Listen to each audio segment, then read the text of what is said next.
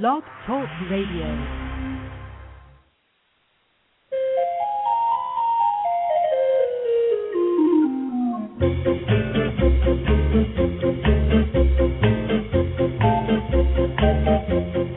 Good morning, everyone, and welcome to the Pet Place Radio Show, the program for people who love animals. I'm Marie Hulett, and I have some fabulous guests lined up for you today. Susan Hill, an animal communicator, will explain how her special gift has helped many people and animals overcome some pretty serious problems. Then later, Neal Bowers, who is a very funny guy and a wonderful author, will be giving cats, that's right, cats, some tips on training their people. So, if your cat is napping, wake her up now and have her get ready to take notes. Lots of fun stuff just on the other side of the break, so don't go away. More Pet Place Radio is just ahead here on KGIL, AM 1260 and 540.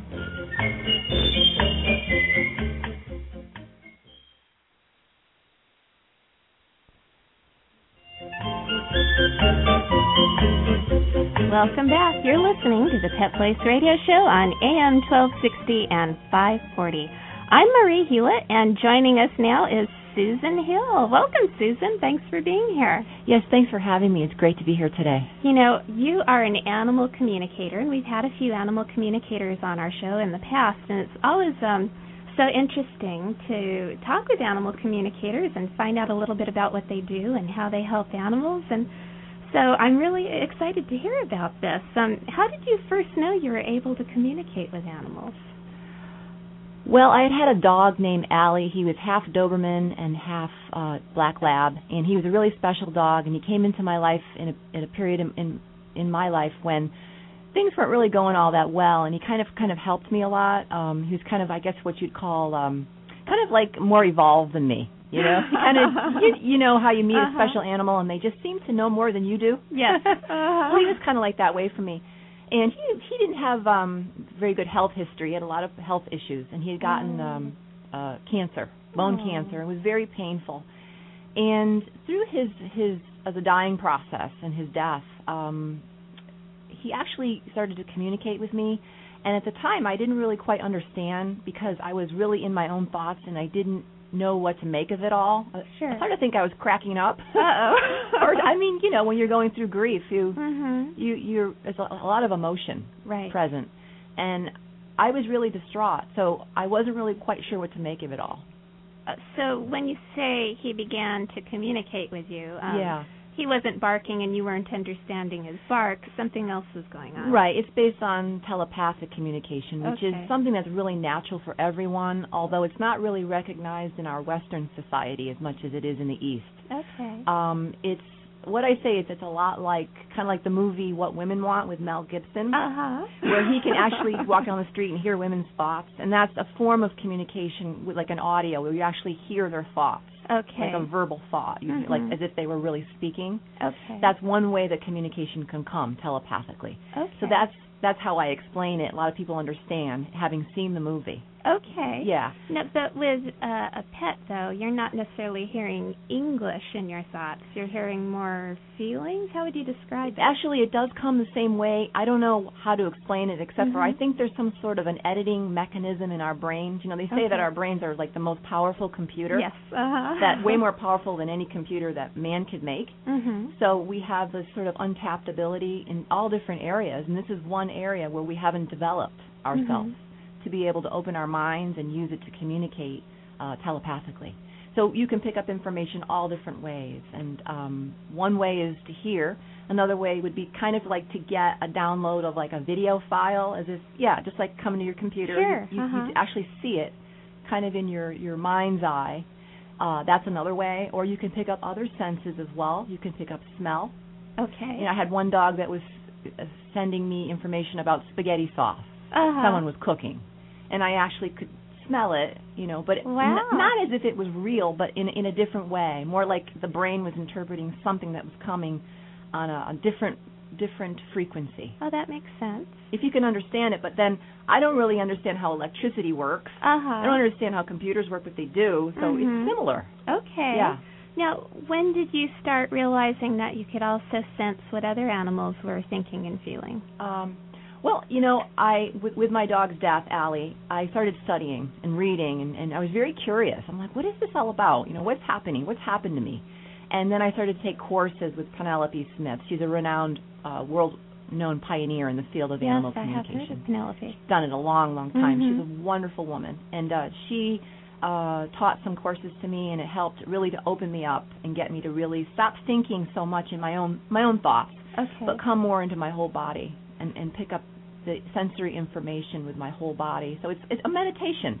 okay. We are learning to quiet your mind and become sort of one with everything, just as animals are.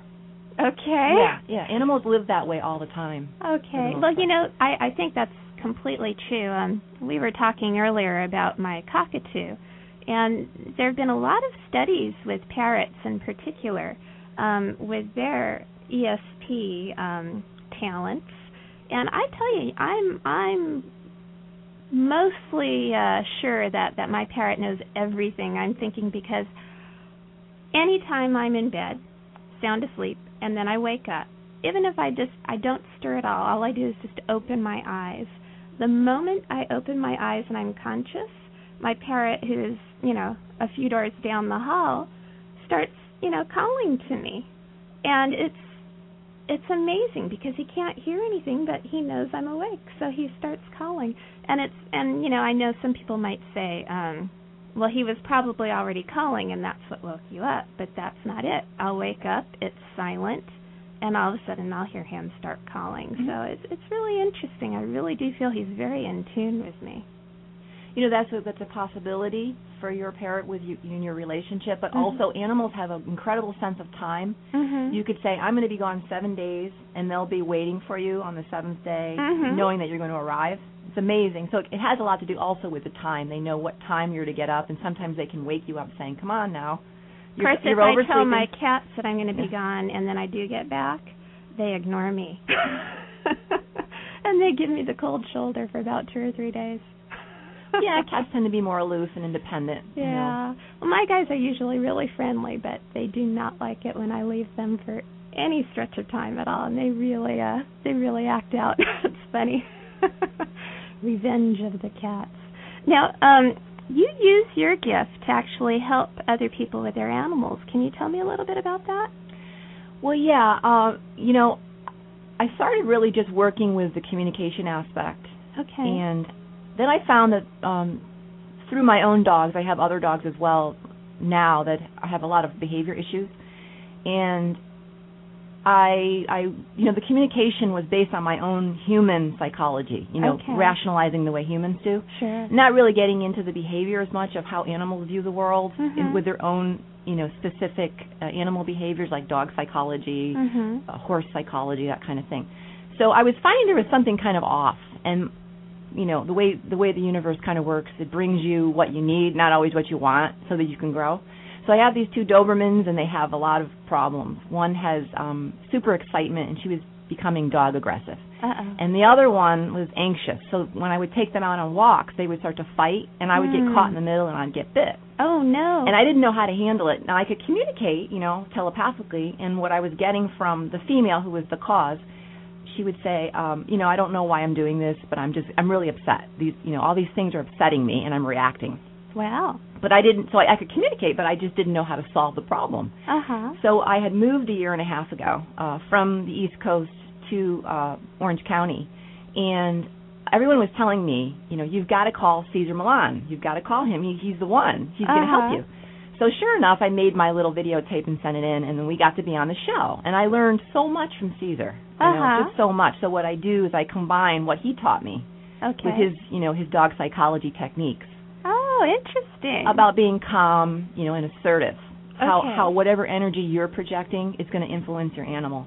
Now, if you have a dog that's, you know, happy-go-lucky, basically you can do anything and they're just going to be happy-go-lucky. Sure. Uh-huh. But if you have a dog that has excitement issues, they're very sensitive. So if you're having a bad day, it's going to make them snap, you know, go from, you know, 0 to a 100 in like a second in terms of intensity. Well, it'll escalate. So I learned, you know, pretty quick from him that just really how to to be aware of what I was sending out. Okay. And Now, then I teach other people how to do that with their dogs, you know, or other animals too. Birds too are very sensitive to energy. Mhm. How do you actually put out that that calm vibe? I mean, if you're upset and anxious, um you have to calm yourself first. Right. But sometimes that's hard to do. How do you do it? Yeah, it takes a lot of self-awareness. Okay. So I always start with the breath. I just, you know, first I'll mention it, and I'll say, notice that. First of all, you're watch. Look what your dog is doing. Your dog Mhm. is upset, so they're feeding off of whatever you're putting out. okay. So look within yourself. You know, are you how are you feeling? And then they'll start to, you know, realize, you know, I am a little nervous or whatever. And then I'll get them to take deep breaths. Okay. And it's it's all based on yoga, you know, and meditation. Very very old techniques of just getting people to slow down and become more calm and centered. And then I get I say, okay, this is how animals are all the time. For the most part, this is how they live. Just very calm.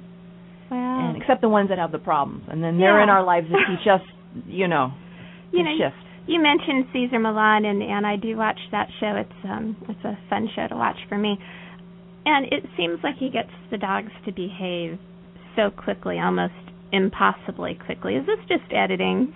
Since you've been on the show, you can tell. You know, everyone asks me that question, and I, I have to say, Cesar is awesome. Uh-huh. He's he's just the most positive, uh, uplifting guy, um, and he's just so sweet. I, I you just love being around him. He has this this charisma- charismatic presence about him. Mhm. Um, you know, it's funny. As soon as he comes on to the set, and they make him stay away because he his presence is so strong in terms of getting animals to relax Okay. that everything would shift and they wouldn't have the dogs doing the bad behavior. Oh, So they okay. yeah. So as soon as he comes on the set around, you know, later on in the day, Mhm. um, it's amazing. The animals just go, "Whoa, he's the pack leader," and they just go into their submissive thing. You know, for Oh, the most part, interesting. it is really cool. He's really just in tune with them, and he can foresee the slightest little bit of um, tension, you know, in in the animal before it gets to where you would see it as in a larger scale. You know, Wow. but he's really gifted. Yeah, That must have been really fun to do that with Cesar. it was, it was, it was really fun. Now, now you're doing this on your own. Let me ask you, what's been the most difficult case that you've had? You know, that's a really good question, and you know, not there isn't one that's really coming to mind specifically, but there are some cases where the animal. Usually, I work with dogs, so I'll say a dog. The dog is um having some, you know, behavior problems, is upset. Mm-hmm. A lot of times they are they're a rescue dog, and they've had some abuse in the past, so they're you know they've got some they're apprehensive of humans Okay. When the person, the owner of the dog, doesn't want to realize that they have to shift what they're doing. You know, they they they think it's all the dog's fault. Mm-hmm. That's when it's really hard. oh, that's so you know, true. that's the hardest Mhm. part. Uh, my ideal client is someone that really is excited about. You know what? You're right. I'm going to make some changes within myself because this is for the best of everyone.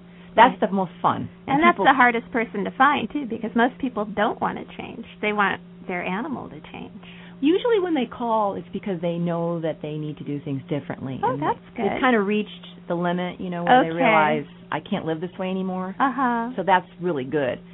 But I'll get an occasional person who just, you know, they just really don't want to make the shift, and then that's that's really hard. And it's sad because you you know that the animal is being held back. Wow. Susan, if somebody wanted to get a hold of you if they have um, some behavioral issues with their with their dog, how can they do that? Sure, you can go to my website. It's channelanimal.com. That's C H A double N as in Nancy E L and then animal.com. Um, you can also reach me through email, Susan at channelanimal.com, and you can also call me nine four nine three zero nine zero eight zero eight. Wonderful. This has been so interesting. Thanks for taking time to come by today. Thank you so much for having me. It's been really fun. Oh, that's good. It's break time here on the Pet Place Radio Show, but don't go away. We'll be back in just a minute on KGIL AM 1260 and 540.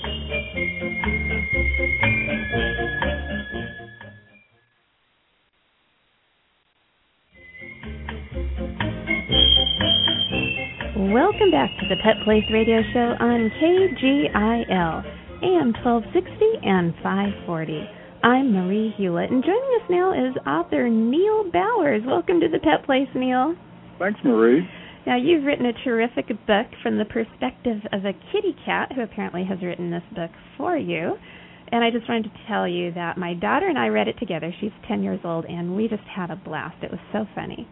Well, I'm really pleased to hear that. It's, I, I hoped it would appeal to a broad range of readers. Uh, I tried to uh, to capture what I see as the the cat's kind of dry sense of humor about us people. I think they have a lot of fun watching us. I think so too. They, there's a lot going on in those brains, and, and sometimes I wonder if it's a little bit on the devious side.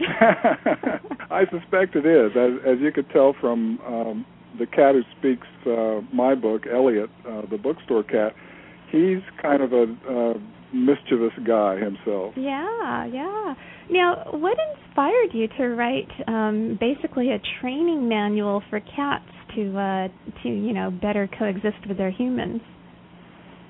My wife and I have six cats. We've uh, uh, focused on special needs cats, those cats that might not be adopted from the shelter uh, just as a matter of you know the regular adoption process. So we we have a kind of interesting crew. We have uh, one with three legs, uh, one with one who's missing an eye. We have one who's totally deaf, and so that they kind of run that way, you know, with disabilities. But they're wonderful cats, and uh, there's no question in our house that they run things, that they're in charge. so I suppose the idea actually came from my cats, and I began to wonder uh, if if the cats were to write a book, or if if a cat were to write a book about the adoption process from the cat's point of view, what kinds of things would the cat say? And so that was the origin of uh, of Cats Rule. Well, I thought it was really interesting uh, how you analyze the differences between the male humans and the female humans. as you as you can tell from what Elliot says about men and cats, I'm probably in the extreme human minority as a male who admits that he loves cats because for some reason guys it may be some kind of macho thing that lingers and in spite of everything all the progress we've we've made uh, you know in terms of gender roles that that guys are a little embarrassed to admit they like cats but they very often do. You know that that is true and and it seems that dogs tend to be the pets for men and cats tend to be the pets for women but as far as i'm concerned real men love cats well i would second that marie i think that's absolutely true I don't see any reason not, not to love cats. I mean, they're they're wonderful companions. They have minds of their own, and uh, I think they do uh, m- manage us in in, uh, in in a lot of ways that we're not even aware of. Mhm. Well, I know how my cats manage me. Um, if I'm not awake at six o'clock in the morning and they are, uh, they make sure that I am too. I know they have their little techniques, don't they? Yes, yes, they do. My my cat gets right in my face and then just uh just starts batting my nose. You know, come on, That'll wake work. up. I'm awake. Time for you to wake up. Well, I have uh, my my neighbors had a, had a cat uh, some years ago, who I mentioned him in in the book actually, or I should say Elliot mentions him. Um, he he uh, steadily, just by persistence, created an extra meal for himself at about two or two thirty every morning because he persisted in waking them up, and the only way they could get him to leave him alone was to give him a little food. So it became a part of his routine. I, if that's not training humans, I don't know what is. that is so funny. Hey, I want to ask you: Is Elliot, the character who supposedly wrote this book, the kitty cat, is it a real bookstore cat? No, he's actually a, a composite of uh, cats that we have right now, the six that we have now, and cats that we have had over the years. Uh, I, I was hesitant. I do know there are lots of bookstore cats, and uh, I've been in touch with a good many of them. Uh, it's interesting if if I write to a bookstore uh, that has an email address and I write as Elliot to the bookstore cat, I'll get a reply from the bookstore cat. Oh, that's so funny. I've, I've had some interesting communications with bookstore cats in the in the last couple of months, but uh, I didn't want Elliot to be a specific cat in anyone's bookstore. I wanted him to be representative of all those cats, and in fact, in some ways, of of shop cats in general, because there are cats in all kinds of stores. You're, it's surprising sometimes how many cats are actually involved in business and we don't even realize it. I like it when businesses have cats as mascots. It's kind of fun to go in, especially if the cats are real social. Yeah, I do too. There, there's a there's a place here in my town where uh, the primary uh, product is lawnmowers and snowblowers and chainsaws, and the guy who runs the store has a black cat named Flash and uh, I was absolutely stunned the first time I went in there a couple of years ago to see this guy with the cat sitting on the counter. he's, he's otherwise, you know, your typical guy. Uh-huh. And, uh, and there he is with this cat, and I so I talked to him about it, and he said, "Oh, it was a stray, came along, needed a home. I brought him in." He he's worked out really well. wow. Know? I'm thinking, okay, Flash is actually running the store. Wonder if he has a salary. Uh, you know, his salary is probably just the pleasure he gets from being the manager. Oh, okay. Without yeah, anybody true. else appreciating it. That's true. You know, cats really enjoy being in charge. I think that's real obvious. Yeah, I think so. Now, I really enjoyed the drawings in your book. Um, did you do the drawings? No, they're they're done by um, a woman named Rose Shipes, uh, who lives in Tennessee, and she's uh, actually a friend of mine from high school, which is too many years ago for me to, to own up to. So I won't. We won't tell. I won't say how many years that is, but uh, she's somebody I've kept in touch with. Uh, you know the way you do old friends, uh, just here and there over the years. And uh, when she she's uh, one of those rare people who still writes actual letters that go through the mail, you know, not oh, the, not emails, huh? And she illustrates her letters, and she's done it o- over all these years, and she illustrates them with the funniest little marginal uh, drawings of cats, and sometimes she also has dogs of her own, and sometimes dogs. And uh, I've known for years that she was extremely talented as an artist, and so I asked her if she would read the manuscript when I had a uh, finished rough draft and see if it gave her any ideas for drawings. And the way she responded was with about a dozen of really wonderful drawings, and then we kept, we just kept working together after that, and it was such a natural kind of fit. Well, she must really be into cat personalities also, because she really seemed to capture, you know, the kind of snootiness that cats have in, in all of these illustrations. Yes, they're they're, they're uh, regality. Oh, okay, we'll call it regality. I really enjoyed those a lot. Now, um, if what's the very main idea of the book? If you had, you know, one or two sentences to describe, you know, what you were at, going after with this book.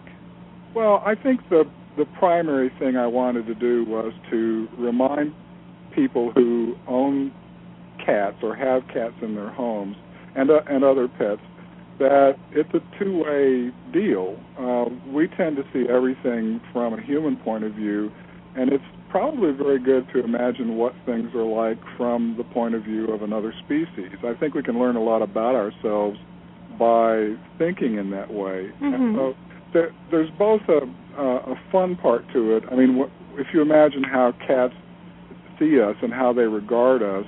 I mean, for example, Elliot says very near the beginning of the book that we're, we're kind of cumbersome because we're so big and we're not very agile, but we make up for that because we produce a lot of body heat, mm-hmm. which, which cats appreciate. That's why they like to sit on the laps. Like that. That's right. And uh, I think you know if you start thinking, you know how how we might look to a cat as opposed to how cats look to us, and the fact that we may have been manipulated into making all kinds of accommodations for our pets without really thinking much about it. I think it creates a different appreciation for the relationship we have to other creatures. Yes, that's for sure. Neal, we're just about out of time, but I'd like to thank you for telling us about your book. And before I let you go, please tell the listeners how they can get a copy. You can get a copy by going online and going to Amazon.com and uh, just typing in "Cats Rule" and or my name Neal Bowers, and uh, it's only twelve ninety nine, and Amazon can get it to you overnight if you want it really fast. And it's a fun read too.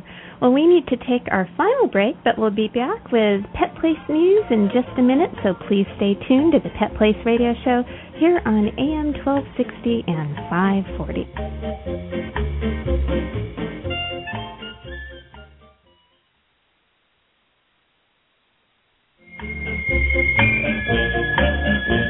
We're back on the Pet Place Radio Show. I'm Marie Hulett, and it's time for some Pet Place news and events. On Sunday, March 29th from 11 a.m. to 3 p.m., our friends at Animal Acres need your help to kick off the 2009 tour and event season.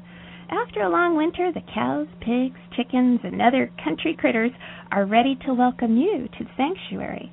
Come and meet their fine farm animal friends and hear their heartwarming stories as you give a pig a belly rub, kiss a cow, and talk to a turkey. It's all free, so you can't beat that. Animal Acres Sanctuary is located at 5200 Escondido Canyon Road in Acton, so it's just a fun drive away. And don't forget to check out the Pet Place website at petplace.org to find out more Pet Place news. And once there, click on the contact link and say hi or give us some suggestions for topics you'd like to hear discussed on the show. That's all for me today. Remember, pets need love and a home too. We'll be back next weekend here on AM 1260 and 540. I'm Marie Hulett. Please spay or neuter your pets and have a wonderful day.